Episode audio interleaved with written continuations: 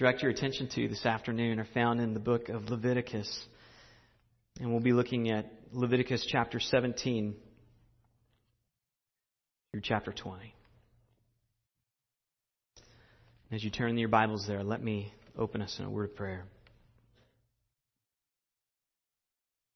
Lord, we've sung our desire, a very simple desire that, that you would be glorified. Lord, that you would continue to perfect that work that you've begun in us, that we might be conformed to your image in an increasing manner, that our lives would be characterized more and more by holiness, more and more by Christness, and less and less like the surrounding world. And not so that people would stand in awe of us or applaud us, not at all. Lord, we want this to, this is our desire because we want to see you exalted. We want to see more and more people come to know you in all genuineness, to come and recognize the reality of who you are and what you have accomplished on our behalf. And Lord, we don't want to simply preach that message. We want to live out that message. We want to show the, the living evidence of the power of your transformation in our lives. And so, our request as we look at your word is that you would use your word in all of its power to accomplish that work of transformation. That this would not just be a, an exercise in knowledge of our intellect, that this would be an exercise of the heart, an exercise of your spiritual and supernatural transformation. Use your word even now to conform us more and more to the image of Christ. And we ask these things because we long to see him exalted in all that we say and do. In Christ's name we pray these things. Amen. So we are in the middle of a study of the book of Leviticus. And last week we looked at the Day of Atonement. And we noted how that chapter, chapter 16, which describes the Day of Atonement, is the pinnacle of the Pentateuch, the first five books of the Bible. It is the high point. It's everything that those first five books are pointing to. It's a climactic passage. Because we saw in that chapter that it demonstrated how a defiled people can actually live in the presence of a holy God through the work of atonement. And so now that the, the Israelites have come to the Day of Atonement and they have been washed, so to speak, in the blood of the Lamb, now what? I mean, that's, that's the logical question. Well, now that we have been made clean, what's left for us to do? Now that we've been fully set apart to serve God as His people, now what? What left is le- what, what, what is left of us to do? And that's the same question we Christians ask too. Now that we have come to Christ and we have been washed in the blood of the Lamb, now that our sins have been atoned for, what is left for us to do?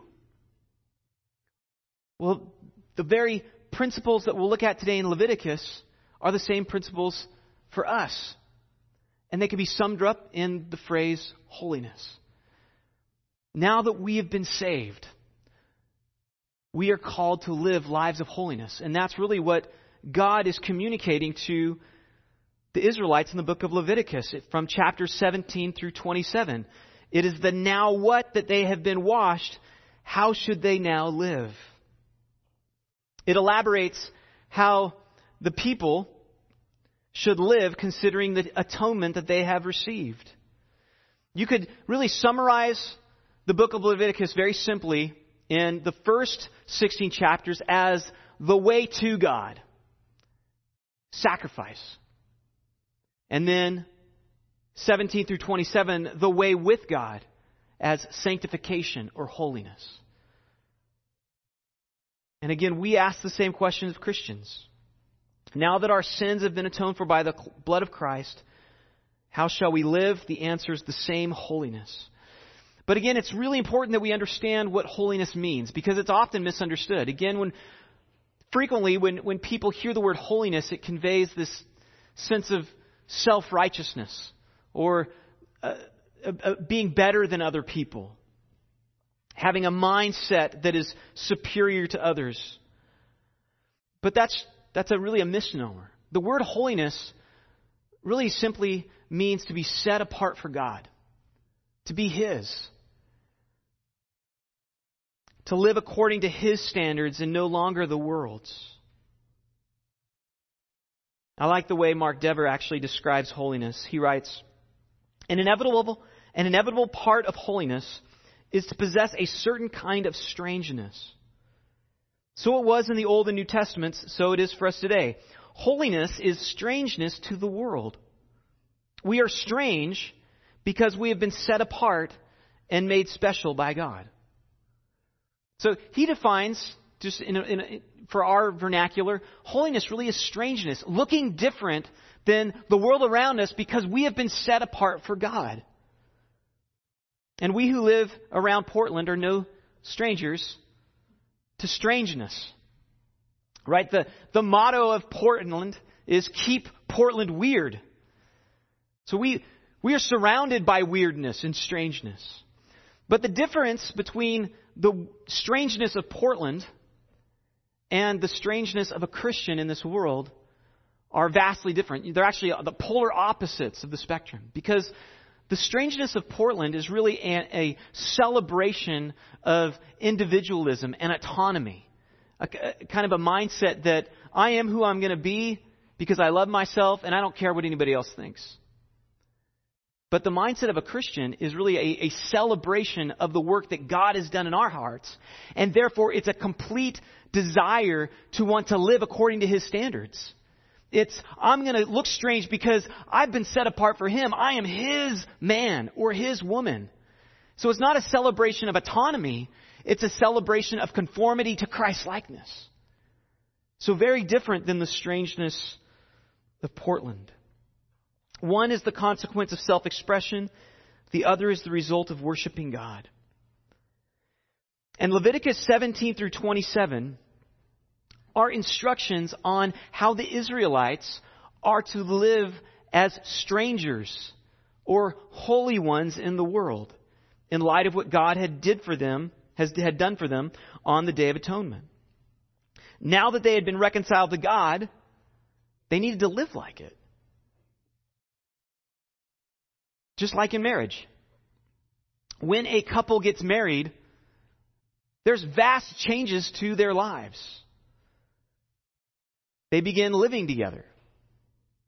They spend their time differently than they did as single individuals. Even their eating habits change. And likewise, the new relationship established by God with the, with the Israelites in Leviticus changes the way and how they should live. And so, these next four chapters really could be summarized as how holiness will look in their lives.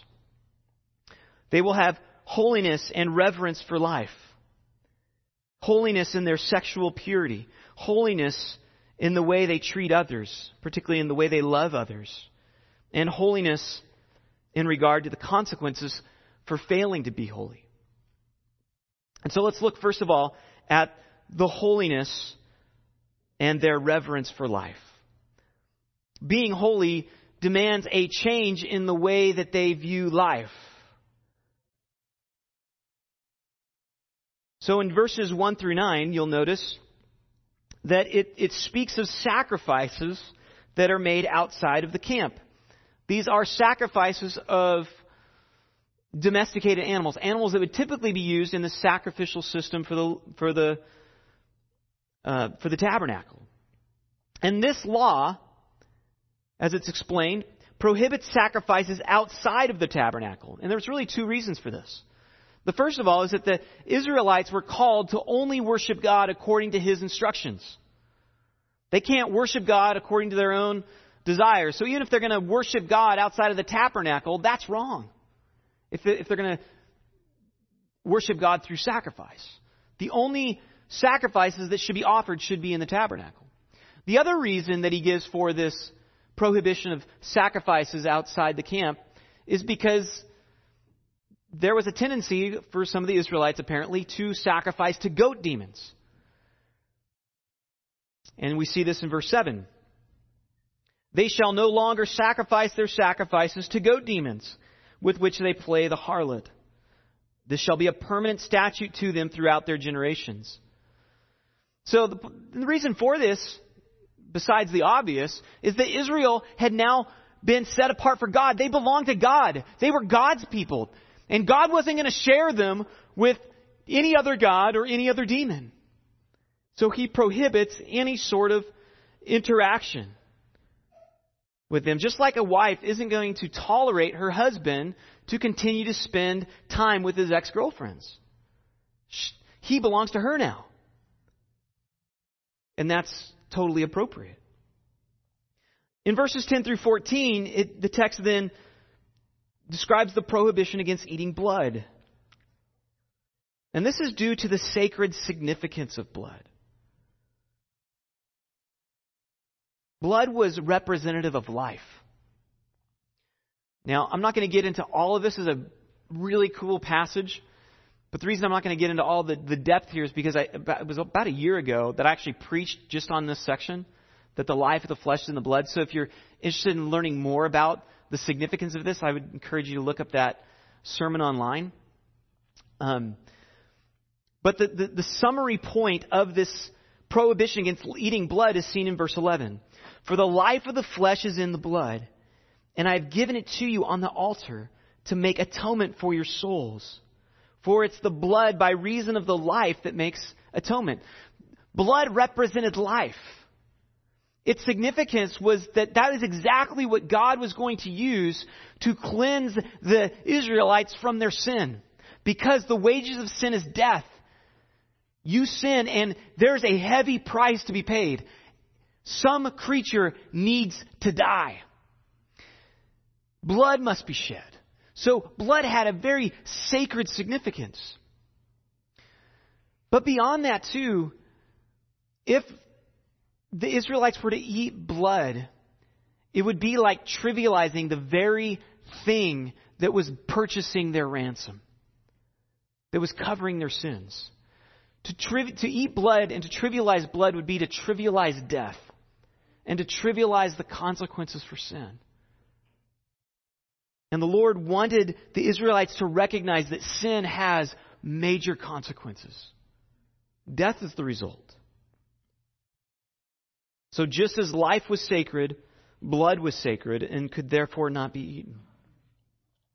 The last prohibition in this section is against eating animals that were found dead.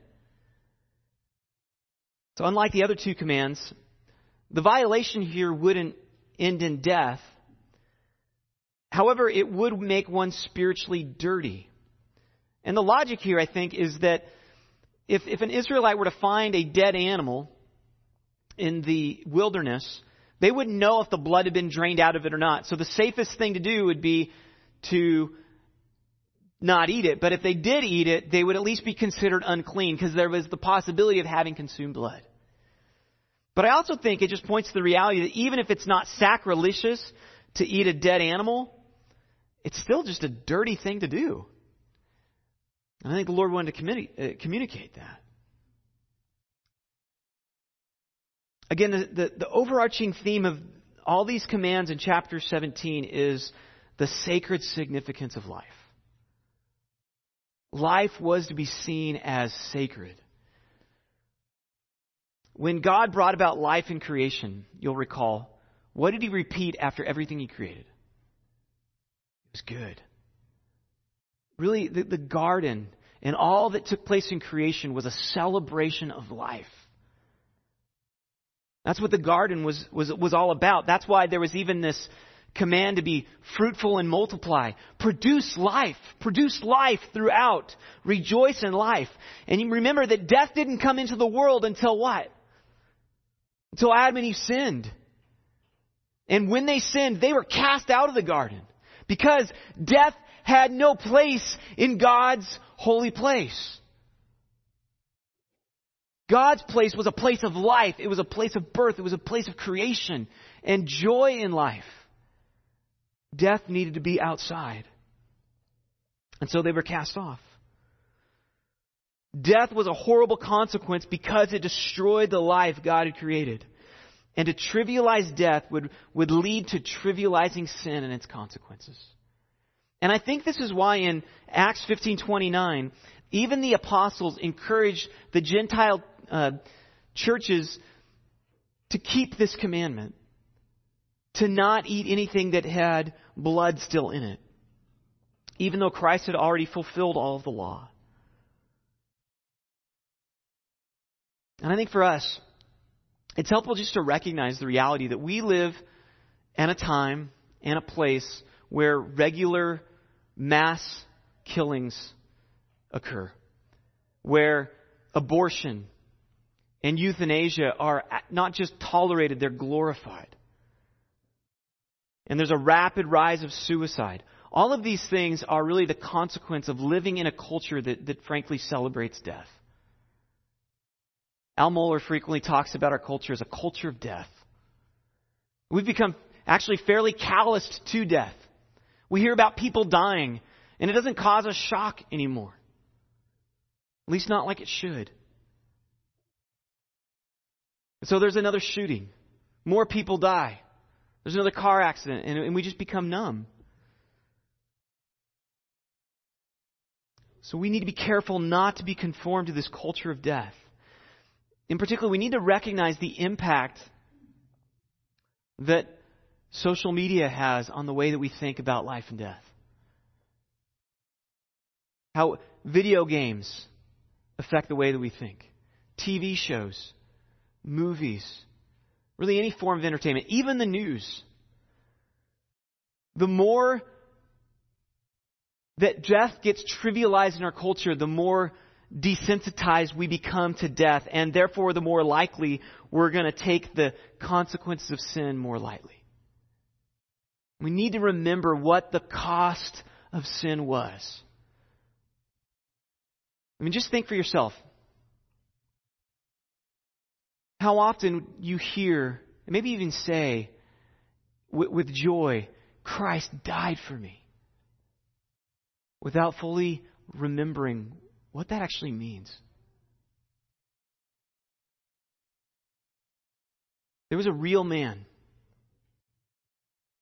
the God man, led a perfect life. And he was tortured, shed his blood, that we might be saved. And then we rejoice in that. We sing songs about the blood, but at the same time, we need to be really cautious that we don't trivialize the immense preciousness of the Lamb of God. We were ransomed, as Peter said, not with earthly things, gold and silver and precious stone. We were ransomed with the precious blood of the Lamb. And if we consider death lightly, the reality is we're going to begin to consider what Christ did for us lightly as well. And that's, that would be a very sad thing.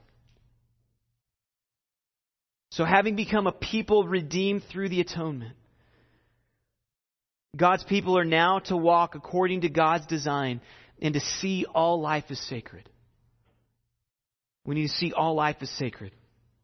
That's really the overarching principle for us. The next chapter, chapter 18, considers instructions on sexual purity. Like the previous chapter, this considers how to live in God's presence similarly to the way God had structured life in the Garden of Eden. Remember that the tabernacle was, so, was supposed to be like a mini Garden of Eden where God's people could come and dwell in His presence once again. And the Garden of Eden was a celebration of life again. And when death entered, Adam and Eve were expelled from it. And besides life, Another part of life in the garden was procreation.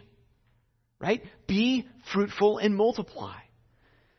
And we need to remember that sex was a part of God's design. It was a great and wonderful and precious thing. It was something to celebrate. But just as Satan sought to destroy God's plan for life by deceiving Eve into sinning so that death could come into the world, likewise, Satan seeks to destroy God's design for sex. And this is one of the reasons sexual perversion is linked with the majority of the world's false religions. Satan goes after life, and he goes after marital intimacy. And since Israel had been set apart to be God's holy people in his holy place, they need to reflect that holiness in avoiding the perversions of all the nations that surrounded them. And that's why it states this in 18 verse 3. You shall not do what is done in the land of Egypt where you lived, nor are you to do what is done in the land of Canaan where I'm bringing you. You shall not walk in their statutes.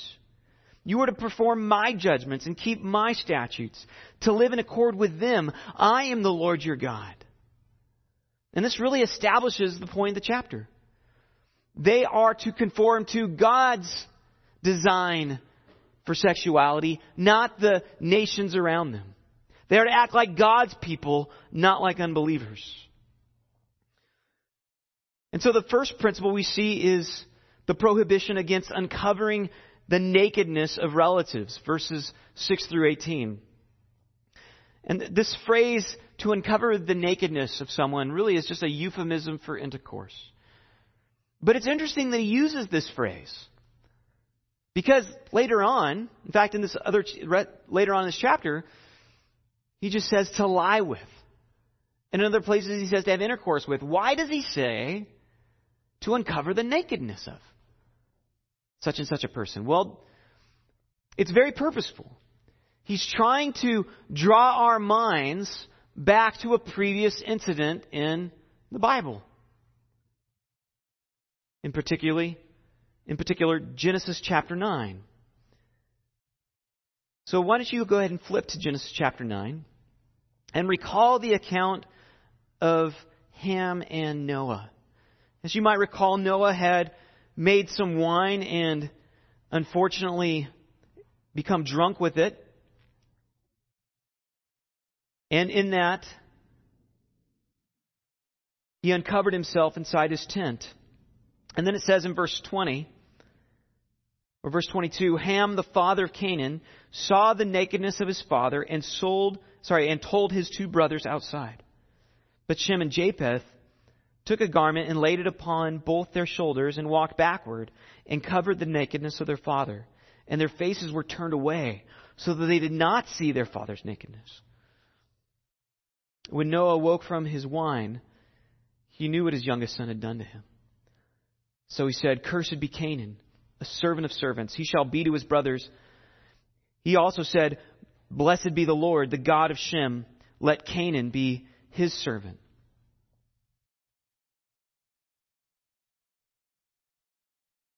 And so you have this curse upon Ham and his descendants because of what Ham did. Now, what Ham did wrong, we should just take at face value, is instead of covering his father up as he should have done, he used the opportunity as an opportunity to mock him, to make fun of him. And the point being made in Leviticus 18 is that Ham's descendants have gotten far worse. Right? The, the, the, people that are mentioned that God is warning the Israelites about are the Canaanites. And even the Egyptians are descendants of Ham. But as we read further in verses 19 through 23, we see that it's not just incest that was warned about in 6 through 18, but in this section, even homosexuality and bestiality are also practiced by the Canaanites. I mean, they have gone full bore. It's hard to imagine any worse kind of sexual perversion. Notice verse 27. For the men of the land who have been before you have done all of these abominations, and the land has become defiled. So, Ham's little sin of mocking a naked man, a few generations later, has become a state that is filled with the worst kinds of sexual perversions. And I think this is the point. Once you let sin in the door, there is no stopping the rapid destruction that it makes. Because this is how sin works. Just consider with me. A king's little glance at a woman bathing leads to adultery, which leads to him killing one of his best soldiers, and then to the death of a child, and eventually civil war, and eventually the complete collapse of the Israelite nation. Or more modern, just a little curiosity leads to just a little click, which leads to an addiction to pornography. Or a little private conversation with an attractive coworker leads to the first step of adultery. And just like Ham, a little acceptance of immorality, unless it gets checked, will eventually lead to wholesale corruption. And you might be thinking, man, it seems a little bit over the top for God to warn his people about these sins. I mean, good night. I mean, imagine you were visiting a church and, and, the preacher just warns his congregation, don't commit bestiality, don't commit incest. You'd be thinking, my goodness, these people are sick. They must be sick if they need this kind of warning.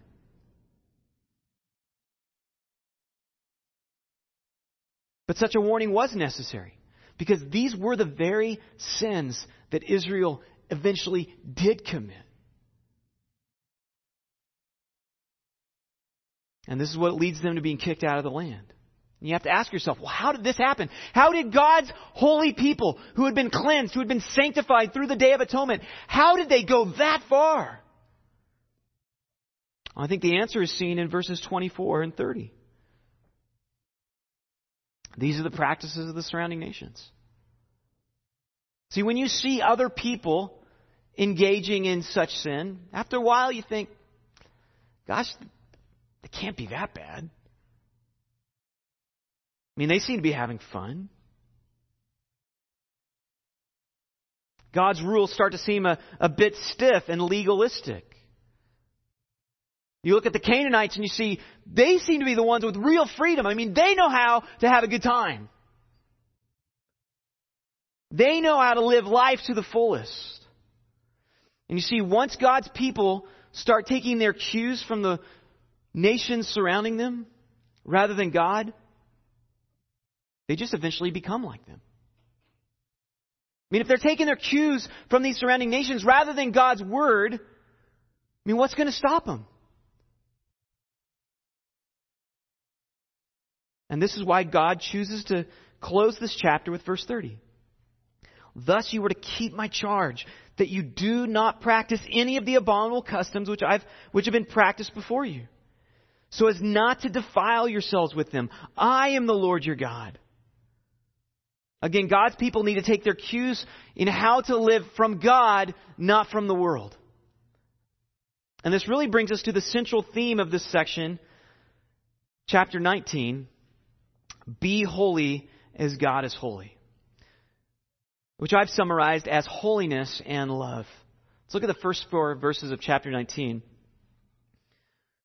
Then the Lord spoke to Moses, saying, Speak to all the congregation of the sons of Israel and say to them, You shall be holy, for I, the Lord your God, am holy. Every one of you shall reverence his mother and his father, and you shall keep my Sabbaths. I am the Lord your God. Do not turn to idols or make for yourselves molten gods. I am the Lord your God. And you might notice some parallels with other chapters of the Bible. Because chapter 18 is really just a renewed call for Israel to live according to the covenant that God had established with them on Mount Sinai. That's really summarized as the Ten Commandments. And you'll see in this chapter, actually, every single one of the Ten Commandments is either explicitly stated or alluded to.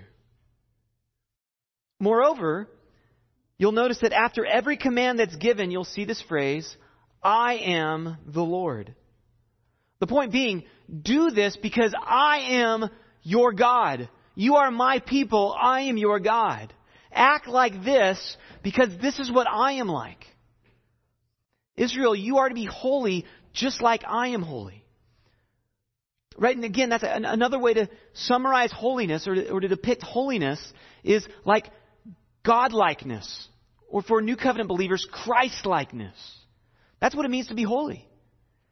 We are to be like God. And so this chapter explains what this holiness looks like. And this is really the way God acts towards his creatures. So for the Israelites, holiness would look like devout worship, honesty, integrity, justice, charity, and love. You notice in verse 3, they were to keep the Sabbath. In verse 4, they were to not fashion idols.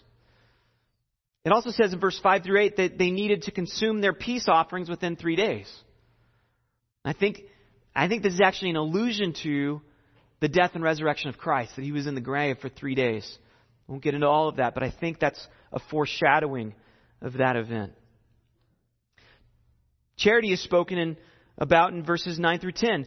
And being an agricultural society, they needed to be willing to let their grain be gleaned by the poor people around them. So that, that, that if people didn't have the ability to grow their own crops, they could at least get some of the crops that had fallen on the ground and glean heads of grain from that. It's a way to care for the poor. Charity. They were also to be honest, verses 11 through 12. They were not to lie, they were not to steal, they were not to deal falsely or swear falsely. Verse 13, they were to have integrity.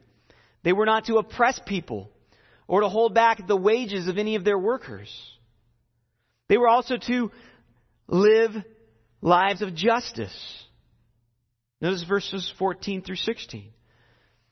They were not to take advantage of people with disabilities.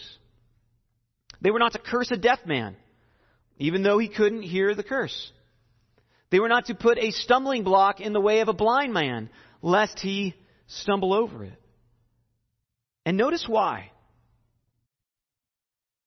Notice why. You shall revere your God. Notice that injustice to the disabled was equaled to irreverence toward God. So this was no laughing matter.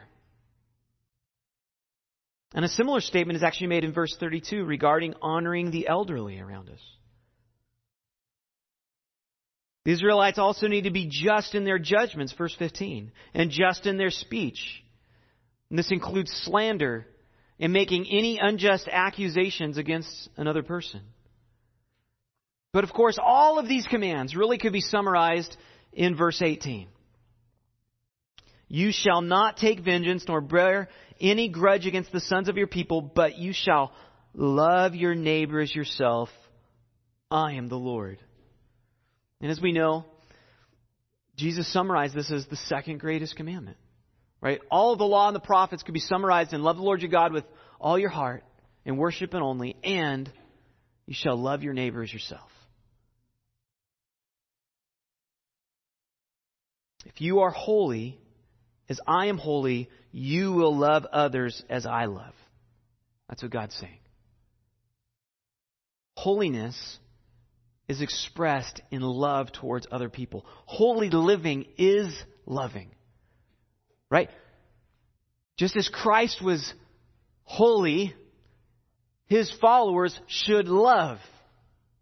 Holy living is loving other people. And so if I were to ask you, who is the holiest person that you know? What would you say?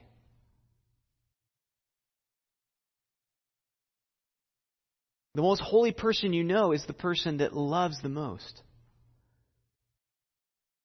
that doesn't treat people according to their own selfish desires, but does what is best for other people, regardless of the consequences to themselves. The one who selflessly puts others' good above their own good. That is the holiest person you know. And that's what we should be striving to be like. Remember John 15, 12 through 13. This is my commandment, that you love one another just as I have loved you. Greater love has no one than this, that one laid down his life for his friends. That's what Christians are called to. Right? That's why Paul goes to 1 Corinthians 13 to summarize how do you live out the Christian life? Love people. And of course, the description that we have there of love in 1 Corinthians 13 is not pretty, nor is it easy. I love the quote by Father Zosima in Dostoevsky's The Brothers Karamazov. I've read it a number of times, but I think it's so helpful. Just to put love in perspective, because we live in a world that has lots of silly love songs that, that say nothing about genuine love. They don't, they don't sound like this. So to remind ourselves, what is love? Dostoevsky said, love in action is a harsh and dreadful thing compared with love in dreams. Love in dreams is greedy for immediate action, rapidly performed, and in the sight of all. Men will give their lives if only the ordeal is slow and does not last long but is soon over, with all looking on and applauding as if on stage. But active love is labor and fortitude, and for some people, a complete science. And so, while seeking to love in this way, Israelites still need to exercise caution. And that's why God says what he says in chapter sorry, verse 19. Loving people does not mean conforming to their practices. Right? Contrary to popular opinion, opinion, loving people does not mean embracing all that they do. That's why God says what he does in verse 19. These verses speak to the need to remain holy by not embracing the practices of the surrounding nations. They speak to a variety of practices, as you'll see, like planting trees, getting tattoos, cutting hair, even the breeding of animals. And the whole point of all these things is you're not to take your cues from the surrounding nations. Don't live like the surrounding nations. Instead, live like you're set apart for me. You're my people. See, God's people needed to love, but they also needed to be holy. They needed to be separate from the people around them. And likewise for Christians, we need to love the world. We're commanded to. We're commanded to go into all the world and preach the gospel to every creature according to Mark 16. We need to love the world like Christ loved the world without becoming like the world.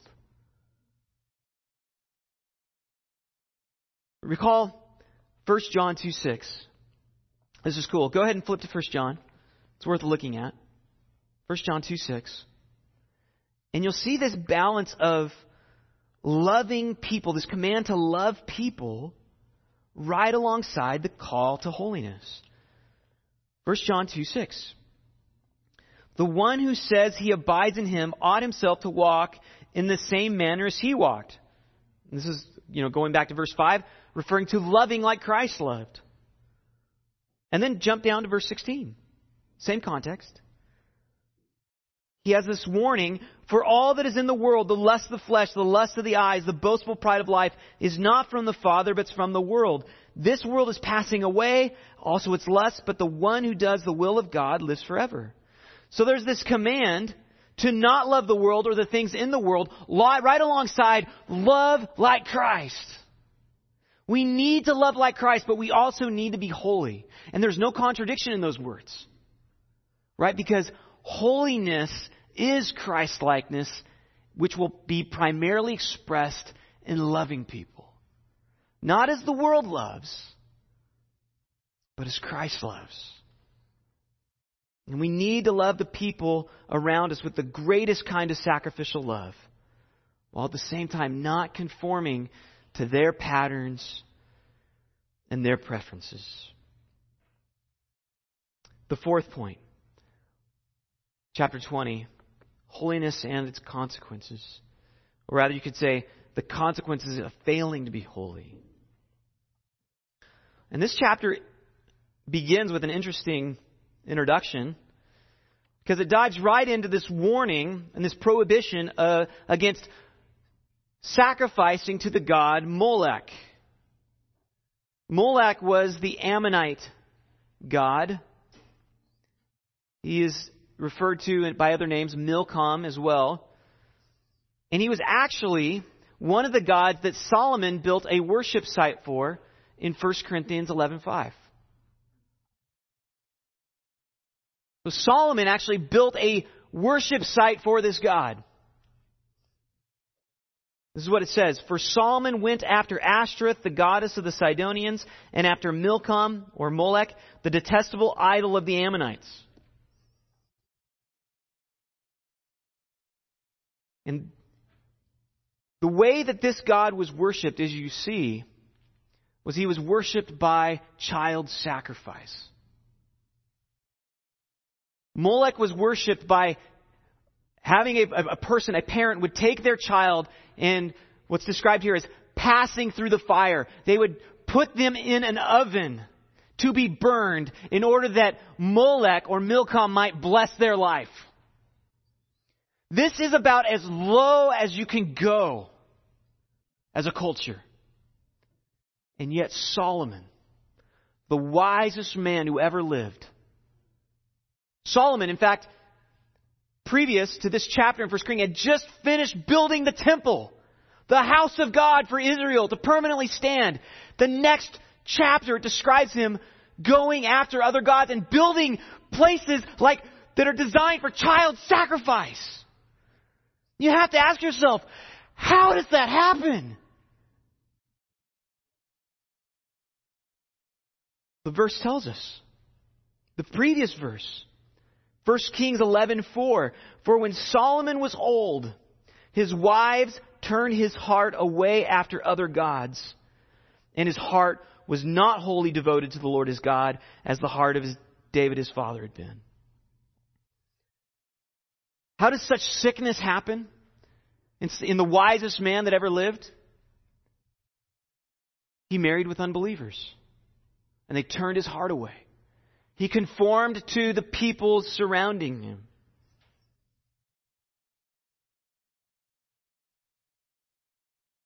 And thus the imperative in verse 7 be holy.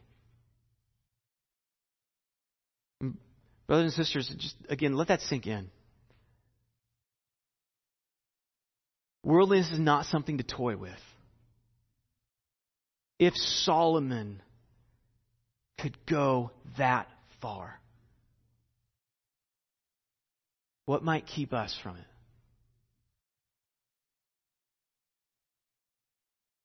Be holy. Be separate. Don't be conformed to the surrounding peoples. It will destroy you. Then in verse 7, you have this repeated command to be holy. And after giving this command, he lists the consequences for sexual immorality. And this could really easily be summarized you do these evil sexual perversions, consequence is death. And if the Israelites don't kill you, God will set his face against that person and have him cut off. Death is the consequence. Verses 22 through 27 then give a reiteration of this command to remain holy. Keep the commandments. Don't conform to the surrounding nations. Do you, you, you seeing a pattern here? God's trying to make a point. Don't Go after the gods of the surrounding nations. Don't take your cues from them. Look to my word. Define your life by my revelation, not by them. Why does he have to keep saying it? Because they did. They had the sacrifices. They had the laws. They had the priesthood.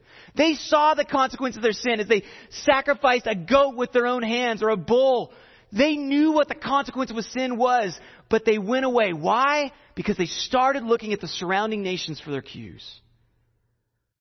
It's not a light thing.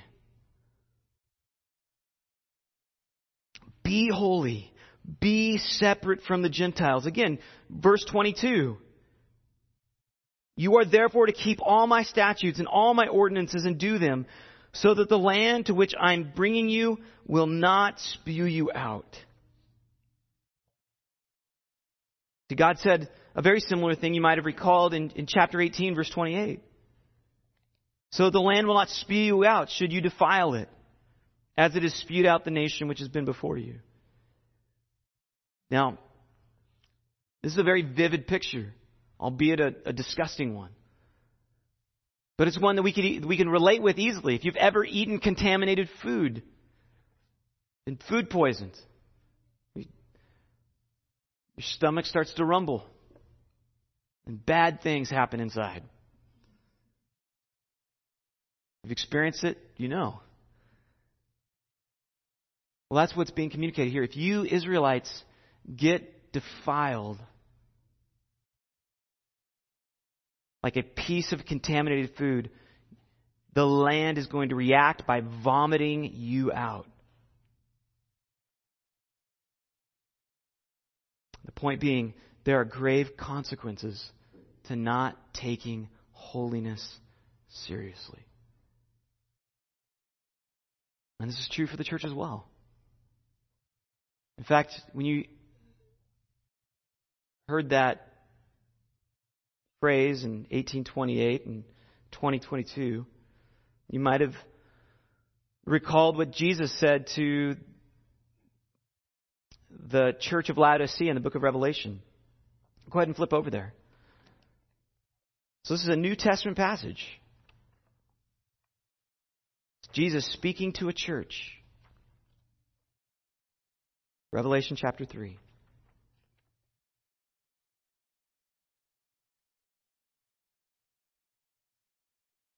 He says in verse 15, I know your deeds, that you are neither cold nor hot. I wish that you were cold or hot. So because you're lukewarm and neither hot nor cold, I will spit you out of my mouth. That word in the Greek is actually vomit. It's been tailored a little bit for our eyes. Jesus is alluding to what happened to the people in Leviticus. The warning that was given there. Because you have conformed to the culture surrounding you, Laodicea, or the church of Laodicea. Unless you repent, I will likewise vomit you out of my mouth.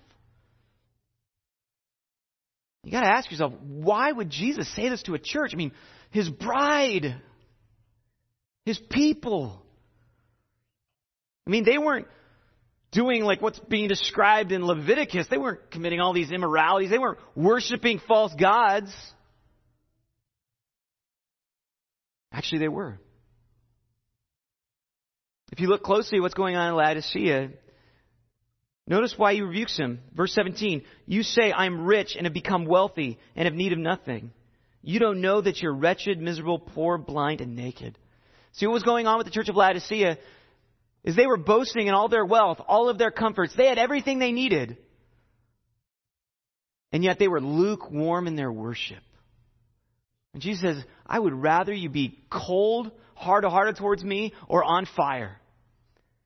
Because lukewarmness isn't worship. Because unless you are zealous and repent, verse 19, they will be vomited out of his mouth. And so, really, the dangers of conforming to the world are as real for us Christians today as they were for the Israelites. And the reality is, you know, we might not have to follow every single command that's given here in Leviticus because Christ has fulfilled the law. But as you see, these principles still are true because we see them reiterated in the New Testament. So even if we don't follow every single one of these individual laws, what these laws are trying to convey still does matter to us. Right? And that's why I summarize them as respecting the sanctity of life. Because that's, that is rooted in God's character and in, in, in His design for creation. We are to hold fast to sexual purity because of God's design for marriage. And we are to love sacrificially because we are called to, be conformed to the image of Christ. And we need to take the consequence of worldliness seriously. And if we do these things, we are going to look strange to the world around us. As Dever said, holiness is strangeness. But if Portland is okay with being weird, we should be okay with seeming weird to Portland. Let's pray. Lord, we have not been purchased with gold, silver, and precious stones. We remember that we have been purchased with the precious blood of a lamb, namely your own Son. We are not our own. We've been bought with a price. And therefore, we want to live lives of holiness that don't conform to the patterns of the world around us and the lust of the flesh, the lust of the eyes, and the pride of life. Lord, we want to be seen as Christ like ones. And so, for that, we need great wisdom. For we can recognize these principles, and yet what this looks like on a day to day basis, as far as what we listen to and watch, Lord, that, that gets very gray. And so I pray that you'd give each one of us wisdom to see how much we're conforming to this world and how much we're conforming to you. That we might shine as bright lights in this world. Even if this world that is filled with darkness thinks we're strange because of the light that we share. We pray these things in Christ's name.